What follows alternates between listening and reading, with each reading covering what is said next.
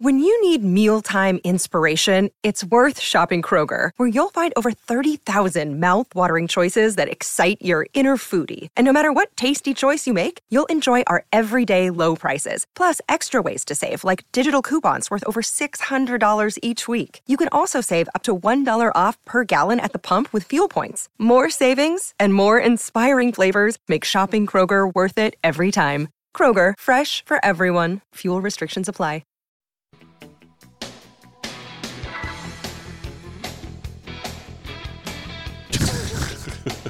The table and shot? Because I just nailed that shit. Bottle flipped it. Fuck. Welcome back to Player Profile and Projection episodes. I have no idea what number we're on. Who knows when it's released? But I'm Jack, aka Jolly, and that's Jerry Blevins, and we're talking about another Mets pitcher. We're talking about the appetizing Cookie Carrasco. I love Cookie. How could you not? That's true. Cookie? And he's one of the rare international players not going to the WBC, which is a boon to the New York Mets because they get to see him, work with him, watch Yeah, him, absolutely. evaluate him because this is a big year for him. Yeah, huge year for him. Uh, last year, contract year with the Mets, third year with the Mets. Kind of a big year because he's going to be 35 years old and probably has one more, maybe two more good deals in his major league career left to go. And I mean, Cookie has proven that he can be a great starter in this Mets rotation. You know, we all know the story of the, the 2021 season where the Mets needed arms, they needed innings, and they kind of brought him back a little bit sooner than they probably should have. Last year, he looked healthy. He made 29 starts, which is a ton of starts. 152 innings and a 3.97 ERA. A very effective piece for this Mets rotation, and he will be a part of it yet again this year. I agree. He is, I think, underappreciated in a sense because Definitely. people are overlooking him. Nobody's talking about it, including us. Yeah, of course. I think, you know, we, we are always talking who we're most excited to, to, to see. a lot of new pieces around. A lot of new well. pieces, a lot of a lot of established guys, and I think Cookie flies under the radar. Um, Absolutely. had a very very good year, sub four ERA last year, fifteen wins.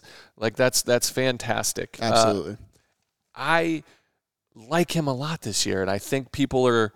This is kind of a big year because they have the the Tylor Megills and David Petersons, you know, champing at the bit, breathing down his neck, ready to be in that rotation. And if he has a little bit of a slip up, he's the only guy because they have Kodai locked up.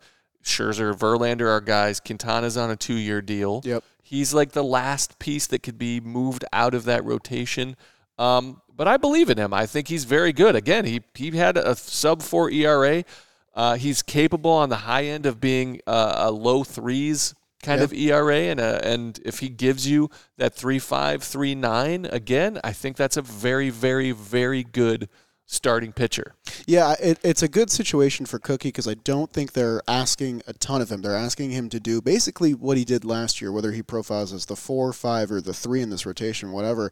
And last year when we did this PPP, it was much more of a what exactly are we going to get from Carlos Carrasco? Because we saw 2017 and 2018, 200 innings, 192 innings was basically the number one, number two for those Cleveland teams that were going to the playoffs every year. And then 2019 through 2021, he never threw more than 80 innings in a season. So we were like, could it be realistic for Carlos Carrasco to even be that guy anymore? What exactly are we going to envision from him? I definitely did not expect a 29 start season with over 150 innings and a, a K per nine rate of nine, which is really, really good, his best mark in years.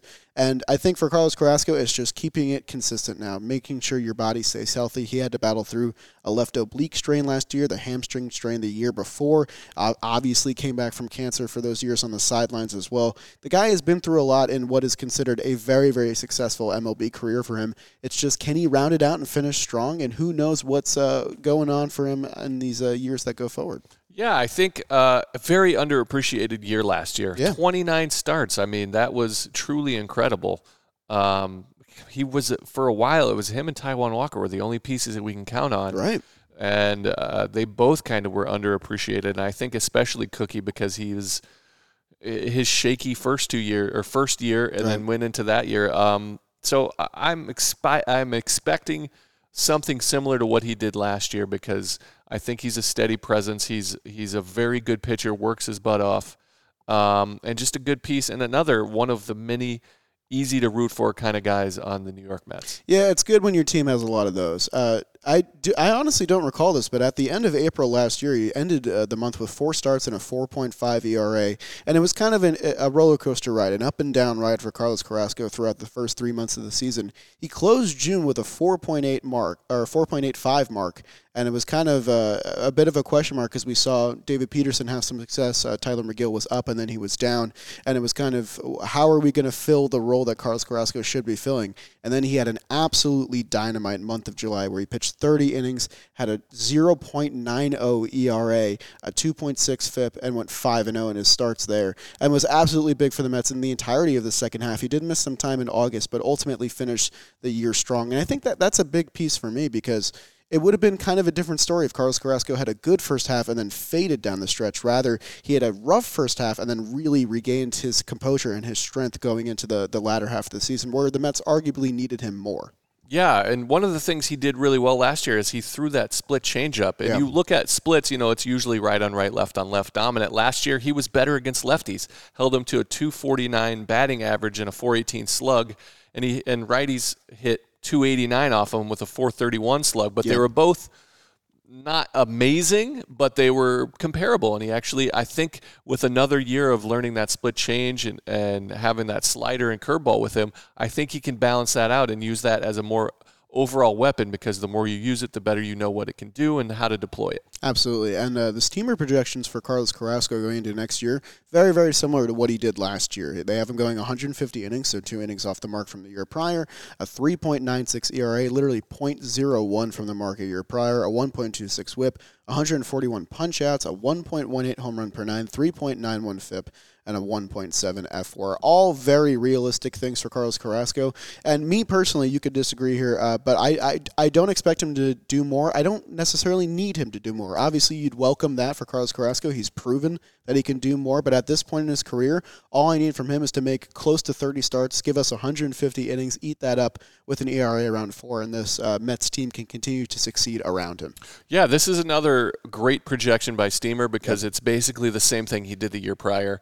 I think if you got that, just like you said, it would we would be happy with it. We don't need more. The Mets didn't ask him to go deep into the the order ever. They didn't ask him to go pitch into the seventh, eighth inning. They don't want that from him. They have plenty of guys at the back end of the bullpen um, to be able to handle that. The big five, or the high five, high or the five. big six, if you want to push that out. the six six it sells itself, Jerry. It really I mean, does. we were off the rails, but yeah. I think this projection is much the same as his year last year, and I think that's close to what I'm expecting. Yeah, we, we talk a lot about the the safe bets on the Mets roster because there's so many. I wouldn't say wild cards, but guys to look at for the 2023 season. Kodai Senga is one of those guys. Can Adam Ottavino repeat the great year that he had last year? What is Edwin Diaz going to look like in the first year of this big new deal? Carlos Carrasco is one of the guys that I look at and I feel very very comfortable. I kind of feel like I know what I'm going to get. I feel like I can rely on him. He's also a guy that I love because he pitches from the stretch. He's not really a windup guy, and that could actually actually bode well for the pitch clock because he's a guy that, in my brain, I think of him as a fast worker. So I don't think he'll need too much adjustment there. Obviously, he's been in the major leagues for a while, so he's not accustomed to these new rules. But it does make me feel glad that he's not going to the WBC and can kind of work with the new catcher and Omar Narvaez, get used to the new rules that the MLB will be enforcing in spring training. Although, if he did pitch for Team Venezuela, that's a stacked team that probably would have done really, really well and probably will do well, even though he's not going to. Yeah, they're there. a very good team. Um, again, he's one of the guys on the Mets where if you get an average year from him, this team is going to do very well. Yeah. One of the many guys where we're like, hey, just pull your part, do your job, and we'll be great. Um, you don't want him to be game one starter, right. and he's not. He, they're not asking him to do that, so they're asking him to just be himself. In 2020, they asked him to do too much. Uh, 2021, um, a little or a little bit too much, and then in 2022, he was coming back into it. And now in 2023, they're like, just give us the same you did last year. Yeah we won't ask you to do too much, and I think he's very capable of doing that and probably a little bit more. Yeah, I, I think that the the probably a little bit more there is something to talk about for sure. Like last year, we knew who one, two, and three were. We knew it was deGrom, Scherzer, Bassitt. That's who was getting the ball in each of those playoff games.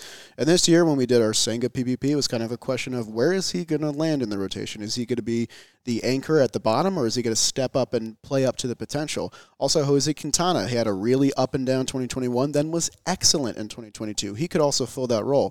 Carlos Carrasco is the guy that I do see the likelihood of him stepping into that three head space as probably the least likely, but also he's shown the capability of doing that in the past. And this is probably the healthiest he's been in years. Now he has that full season workload back under his belt for the first time in four years. Maybe there is another notch to his game that we could see. And also, he's got to be feeling it because this is a contract year for him. He'll be playing to hopefully get some value in the free agent market. So big year for him. Yeah, I think uh, if he stays healthy and makes 29 starts again, he'll be very sought after on the free agent market.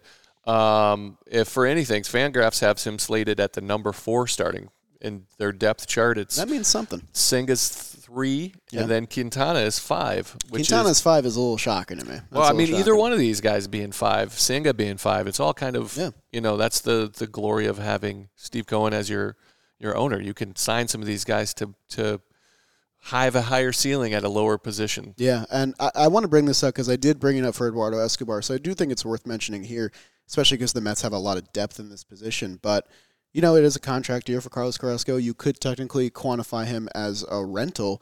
If the Mets have Tylor Megill and David Peterson up and they do succeed very well, there is a possibility of the Mets kind of swinging some sort of trade where Carlos Carrasco goes for maybe some sort of major league talent in return, maybe if the DH position isn't working out. I personally don't think it's going to happen, but it is in the realm of possibility. And as we know, starting pitching does really, really well in terms of value at the trade deadline. There was a lot of talk about him getting traded before year. the season. Yeah. Yeah, there was a, a bunch of off-season talk about Carrasco, so much so that he was asked about it a few times, Right. and he's like, you know, I can't do anything about it. it I'm. I'm a New York Met Right. until they tell me I'm not anymore. He goes, so I can't speculate. That's a true pro, a guy that's been around. He's been on a couple teams now, and he's he's And was traded before. yeah, he was traded trade. before. So, uh, yeah, man, I, I love Cookie. I, I like where they slated him. I like that they put him at the back end of the rotation to allow him to just be himself and not expect too much. And I think he'll do what he did last year and exceed expectations. And I'm not a fan uh, of trading starting pitching in the first place because if you're a good team, you'll always need starting pitching. And the Mets do have it as a position of strength right now. But like I said before, Cookie kind of feels like a warm security blanket. He makes me feel good about the bottom of our rotation. You feel like you know, as long as he stays healthy, you know exactly what you're going to get from Cookie Carrasco. And uh, that takes us to our over under, which I personally find as a pretty easy one for me. Well, go ahead and take it away. The over under mark is ERA, a good one for starting pitchers. They have it at 4.0. Last year, Cookie Carrasco was 3.97. Obviously, he was much higher in 2021 when he wasn't fully healthy. And I'm going to hammer the under here on uh, Cookie Carrasco for a 4 ERA. I think he's going to go well under. I think we, we've seen him regain his strength, his healthiness, and I think that he might not be the guy that he was in 2017 when he won 18 games with a 3.29, but I think he'll be well under. I think you could probably say that for any guy in the Mets rotation and feel pretty good about it. Uh, I, I like that. Uh, I'm actually going to take the over. Okay. I think simply he could be very effective at the 4 2 4 3 range. If it's anything under 4 5, I think that's a win for your fifth starter. Yeah. Um, and I don't think they need him to be anything other than that. I like the fact that you. I would expect him to go under this mark for real because I think they won't let him get into that third time through the order very often. Good point. It'll be in that 150 innings kind of below. I expect him to go under, but if he gets 29 starts and they let him, you know, uh, cook a little bit, let Cookie cook, Yep. I think uh, he'll be right around a four. And I'll just play the odds, and I want to disagree with you because I'm contrarian by nature. Uh, I will Can't take the. I will take the over. No, but you make a really good point there because he made 29 starts last year and 152 innings. So round up 29 to 30. That's about five innings per start. So I think that's probably where the Mets will cap him. It's just going to depend on how much they need to rely on Cookie. If guys go down and they need innings to aid their bullpen, maybe Cookie gets that sixth or seventh inning because he's proven that he can handle that workload in the past. But in the best case scenario for the Mets, Cookie is a five and out guy. Hand it off to your great bullpen and probably get yourself a win on the fifth day. Yeah, I think he's a big bonus uh, boon because of the balanced schedule now. I Yeah. mean, he doesn't have to face the NL East every time. That's true. uh, which is a, a juggernaut. He does have to face. There's a lot of really good ball clubs, but you know he might have to face. If we're playing the the Braves and the the Mets have a chance to stack their rotation, he's probably not going to be one of the top three four guys. Exactly. Uh, he might be the, the the fourth guy, but you know, if it if it they have any say, they'll move him off, and he can face a lesser team with a, a better chance to win a ball game. It's another good point to make. Is some of his biggest blow up starts last year were against the Phillies. You know, five and two thirds innings, five earned runs against the Marlins. He actually had some decent struggles as well. And then, of course, that Braves blow up game where he left out in the second inning. So I do agree that'll probably aid Cookie a little bit. But yeah, I think this is a, a pretty tempered expectation, PPP. You know, not a lot of hot takes in this one. Yeah, no need. For good reason. Yeah, like and if, I think he could be very successful and, and a huge win for the ball club. Absolutely. And I think that's all I got in our friend Cookie Carrasco. That's all I got. Carlos Cookie Carrasco. We'll see you guys tomorrow for another PPP. Wait, let me do it again. Pan down to the table. Shit, don't don't pan down to the table. no one needs to see that. Yeah, give us a rating, download, listen, click a button, a subscribe, whatever those button. things are. We need you. Thank you very much, and we'll see you tomorrow. Let's go, Mets.